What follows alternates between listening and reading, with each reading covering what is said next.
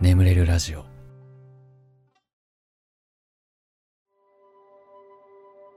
はいどうもどうもガスケツですありがとうございます。お願いします。あーありがとうございますね今グッドボタンをいただきましたけどもねありがとうございます。こんな何張ってもいいですからね一番いいですからね。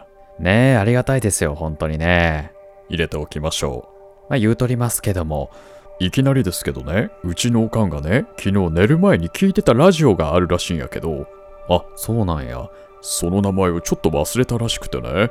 どうなってんねんそれで、まあいろいろ聞くんやけどな。全然わからへんねんな。わからへんのいやほな俺がねおかんの聞いてたラジオちょっと一緒に考えてあげるからどんな特徴言うてたかっての教えてみてよまあそのラジオ、低めの声の男性がヒーリング音楽流しながらなんか話してるらしいねんな。おー眠れるラジオやないかいその特徴はガスケツさんの眠れるラジオやないかいすぐわかったやんこんなんもでもこれちょっとわからへんのやな。何がわからへんのよいや、俺も眠れるラジオと思うてんけどな。いやそうやろ下ネタを話してたっていうねんな。あーほな眠れるラジオと違うか。ガスケツさんは下ネタ大好きだけど眠れるって言ってしまってるもんだからなかなかそれが言えなくてモヤモヤしてるのよ。その欲をラジオ以外の動画で発散してるらしいんだけどそういう投稿すると登録者が減るらしいねんな。悲しそうにしてたよ。ほな眠れるラジオと違うか。そうやねん。うーん他になんか特徴言ってなかった？おかんが言うには、初期のヒーリング音楽の音が大きすぎるらしいねんな。眠れるラジオやないかい。ガスケツさんの眠れるラジオ初期ヒーリング音楽の音が大きすぎてめちゃめちゃクレーム入っとんねん。視聴者の方の僕はヒーリング音楽ない方が好きなんですけどっていうコメントのグッドが100超えてんねん。このグッドの数ってガスケツさんの普段出してる動画につくグッドより多いから。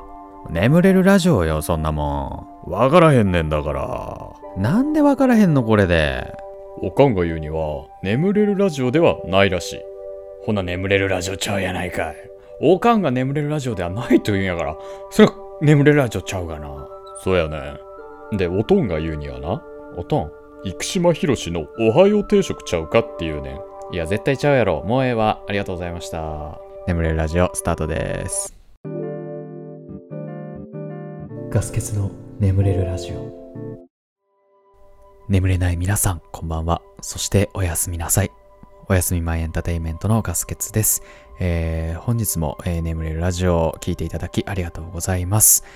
えーこのラジオはですね、よく眠くなると言われる僕の声と、あとヒーリング音楽の方を一緒に聞いていただいて気持ちよく寝落ちしていただこうというコンセプトのもとやっております。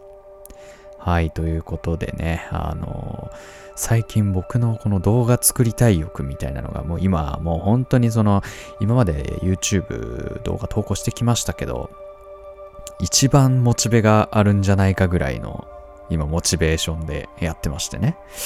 えーそれに反比例するかのように会社でいろいろごたついておりまして。まあそんなこんなで、えー土日ラジオじゃない普通の動画を投稿していたら日曜日が終わってしまったという、まあそんな状況でして。はい。で、毎週日曜日に投稿しようと、えー意気込んでいた眠れるラジオをなんか変な曜日に更新するっていうね。すいません。あの、楽しみにしていただいてた方、申し訳ないんですけれども。まあね、ちょっと毎週日曜日投稿はできる限り守りたいなというふうに思いましたけれどもね。はい。そんなこんなで皆さん、あの、僕の動画見てくれました？イケボモッパンっていうシリーズなんですけど。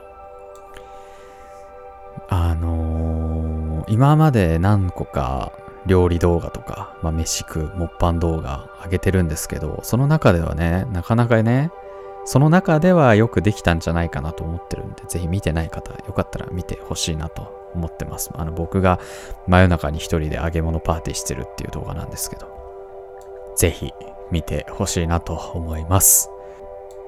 えー、まあ、あと最近の話で言うと、まあ、コロナ。おい、おめえ、マジふざけんじゃねえぞっていう。本当にさ、僕ね、あのー前の動画でさ、友人にさ、TWICE のチケット譲ってもらったって話したじゃないですか。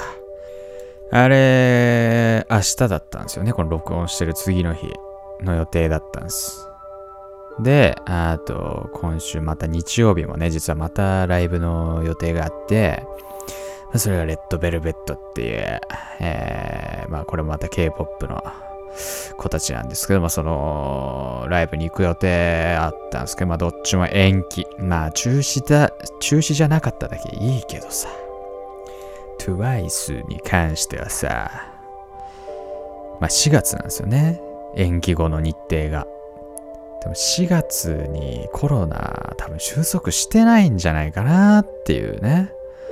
で、仮に4月に収束してなくて、でもまた延期でまた延期ってないよね、多分ね。もう、いやー。もう、泣きそう。本当にね。これを楽しみに生きてきたような部分があるのですごく辛いなっていうね。ほんとコロナ。おい。なんだコロナってお前。こんな嘘恐ろしいウイルスなのに、コロナってお前。可愛い名前してんじゃねえぞ。コロナってお前。なコロナって。なんか、ドラえもんの、なんか映画とかでさ、劇場版の映画とかでさ、なんか宇宙に住んでる女の子とか、いそうな名前だな。コロナって。なコロナって。もうちょっとなんか、ゾビ、なんか、ゾンビウイルスみたいな、なんか、もっと行々しい名前にすべきじゃない？なんか、コロナで。はなんか、スーパー、ゾン、ゾ、ゾ、まやっぱゾだよね。怖い。怖い言葉って言ったらゾだよね。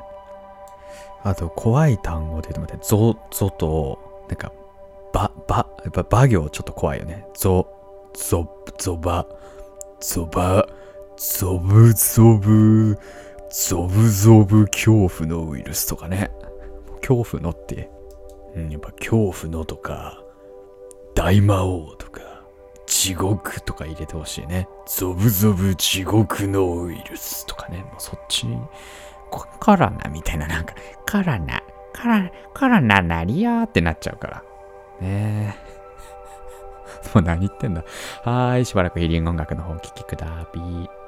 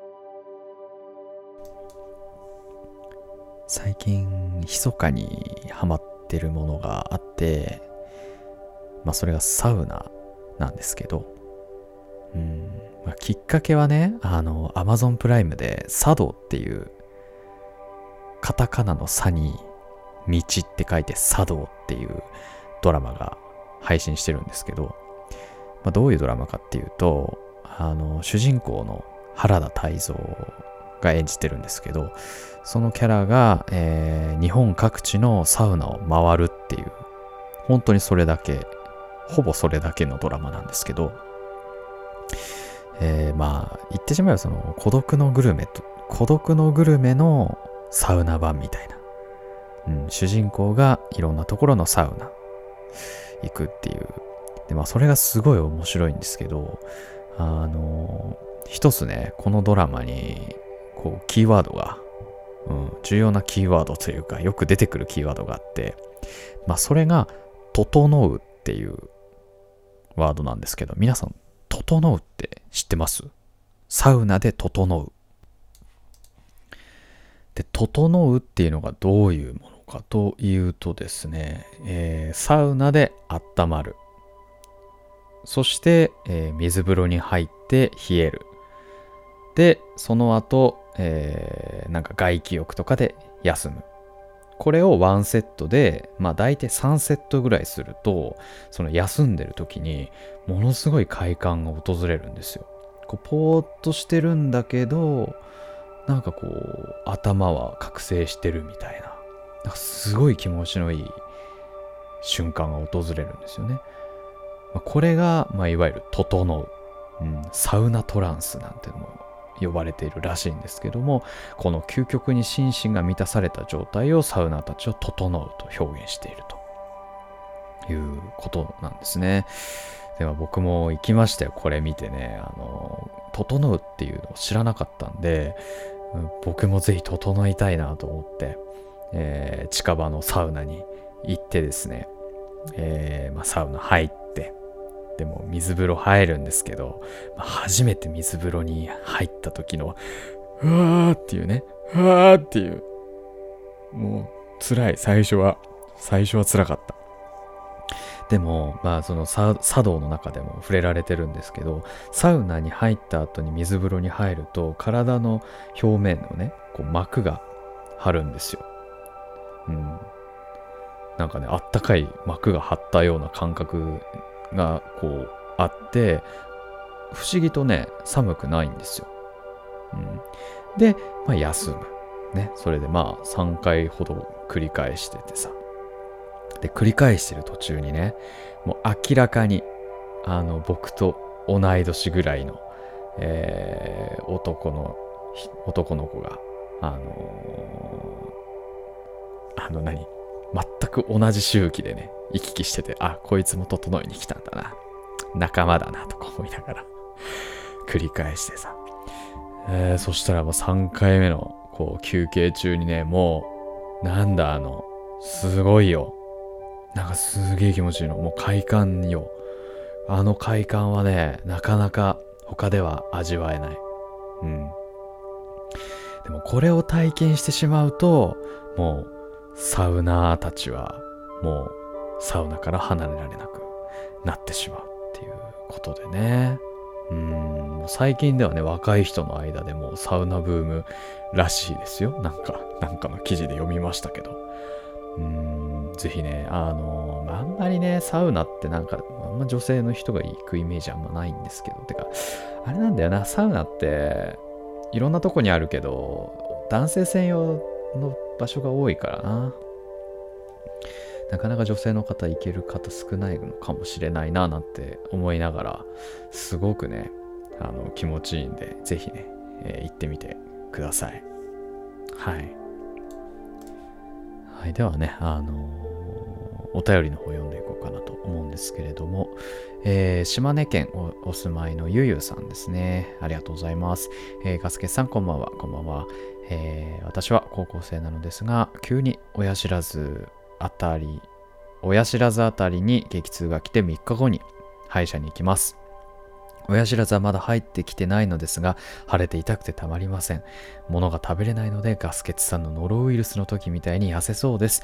えーガスケツさんは親知らず抜きましたか？痛かったですか？ということで、はい、ありがとうございます。親知らずね、僕まだ生えてきてないんですけど、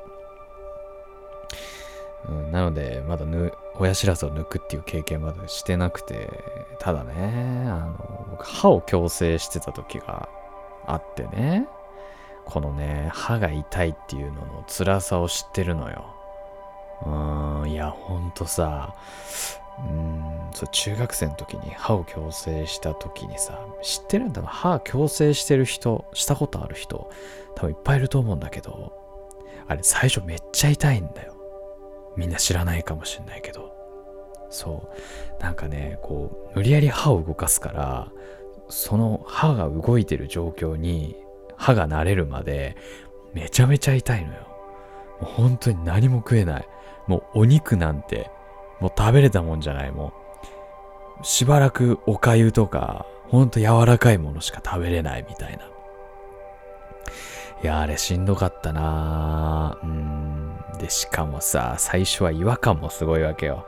歯の表面に何かがついてるっていう。で、物食ってもさ、そこにこう、食べ物が挟まってもさ、こう感覚としてわかんないわけ。だからね、なんかね、ずっとなんか食べかすとかがね、こう、残ってたりするの。